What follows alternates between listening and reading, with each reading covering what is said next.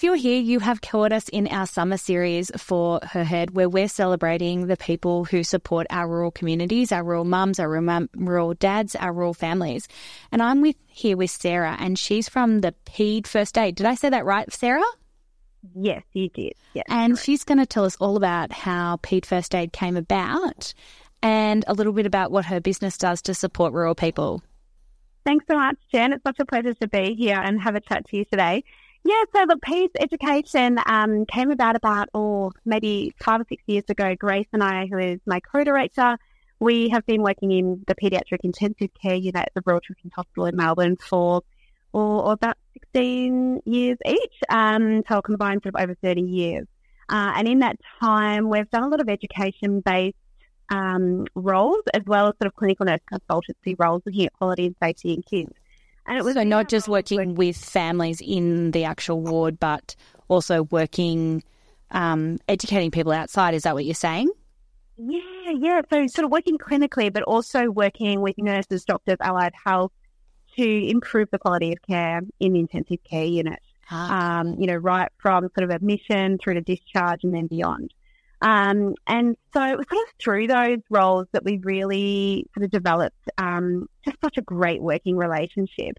And outside of the hospital, we were also teaching paediatric advanced life support to a lot of rural and regional nurses who would come to Melbourne for these courses. And every time we ran one, they would say, we need this education back in our own hospitals because we can only send, you know, one or two kids that are, not kids, one or two nurses. Nurses. Um, so, yeah, we thought that's a great idea. Let's go out to the region. So we took our knowledge and experience out to the regions and started teaching healthcare professionals um, in their own space with their own resources and their own people and found that it was a really effective way to teach. And then from that sort of developed into two further streams. Um, one where we provide first aid to the community, um, and that's in the form of, sort of infant and child first aid courses, as well as accredited first aid courses for businesses who predominantly look after the kids, so childcare, kindergarten, schools, etc. Uh, and then our newest adventure, which is probably, um, need I say, can I say that? yeah, definitely. There's definitely avenues of things that are our favourite. I think so, and I think because it fills an enormous gap. And um, Grace and I became rural parents. Um, we moved to the country. We still work in the city, and we sort of span that metropolitan country divide.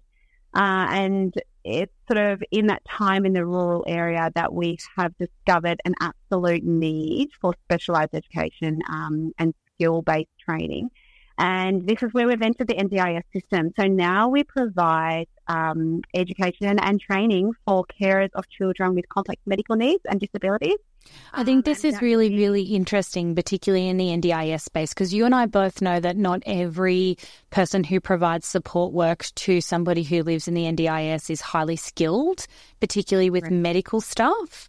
Um, and so that's often burdened by parents to hand that knowledge on, or sometimes it's not done at all, or it's a piece of paper, um, particularly with with a skills shortage out in rural areas. So this is really important work you're doing. Yeah, it is. And look, it actually came about because a parent reached out to us and asked if we could find them a carer that was suitable for looking after their very complex child. Uh, they'd struggled to find anyone that was able, that had the skills to actually care for them confidently and adequately and keep them safe. They couldn't even have a shower without someone watching their child. Um, they couldn't leave the home because they had no one to look after them.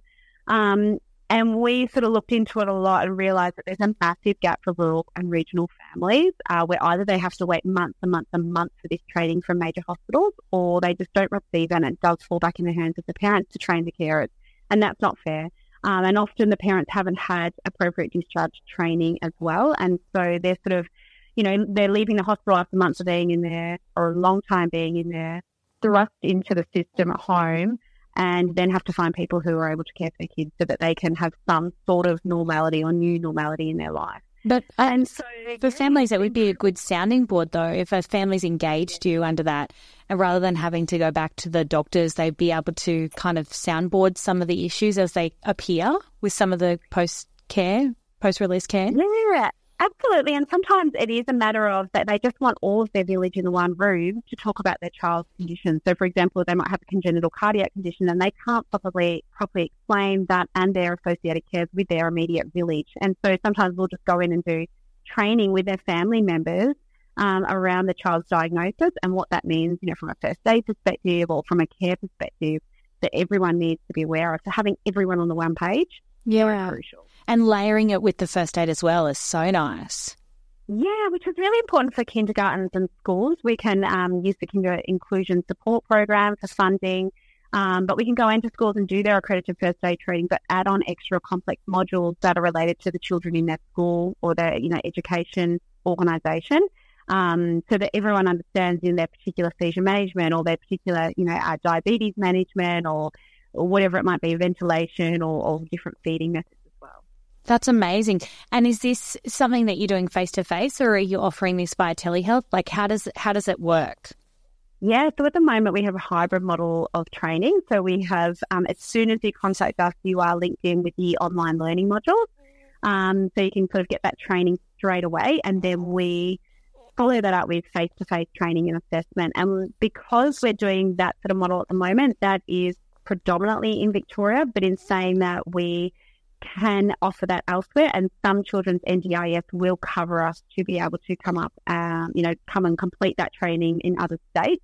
Um, we're also expanding this uh, service. So we look out different connections, yes, around Australia. So this is going to expand at the moment. We have all areas of Victoria covered with trainers who are all paediatric uh, nurses with um, extensive experience um, in paediatrics as well as education. So, yes, watch this space. We are growing. Yeah, that sounds so exciting. So, tell me about. I, I know I've scoped out your website, and you've got also first aid kits and some yes uh, what uh, what other products do you have that families might be able to um, add to uh, their um, arsenal in their homes? Because I know as a rural mum, I yeah I needed a bandage the other day. I didn't actually have one.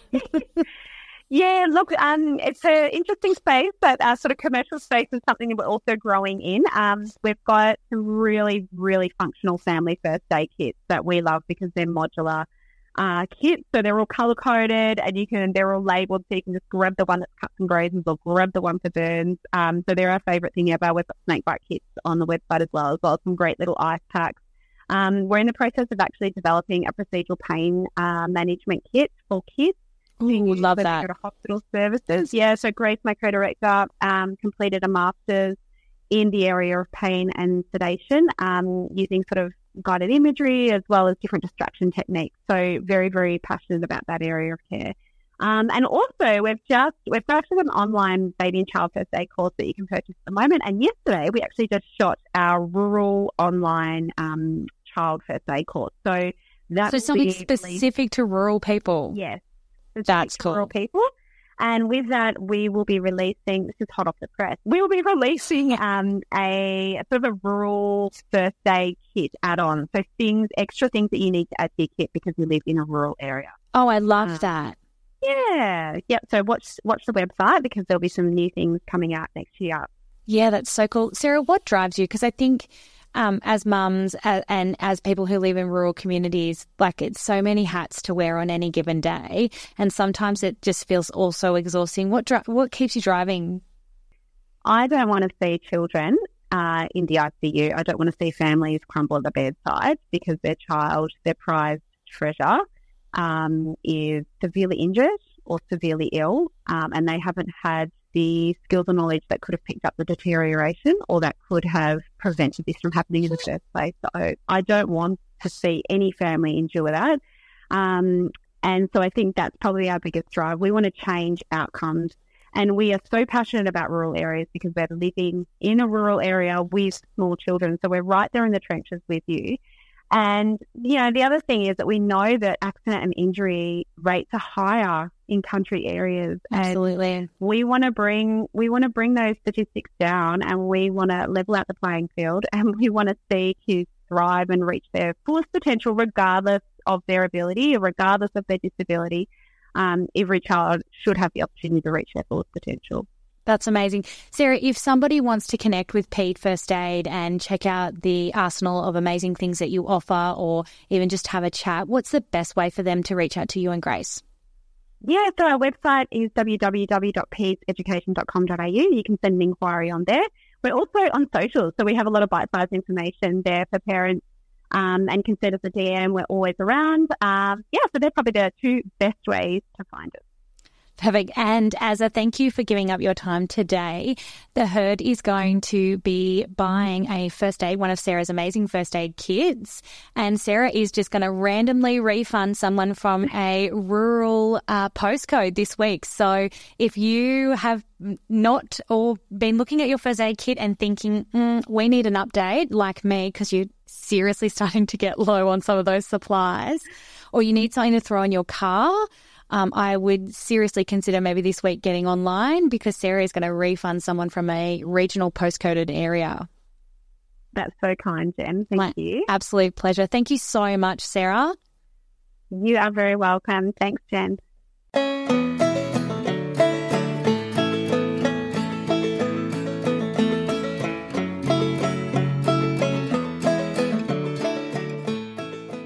Her herd recognises the traditional lands and waters on which this podcast was recorded.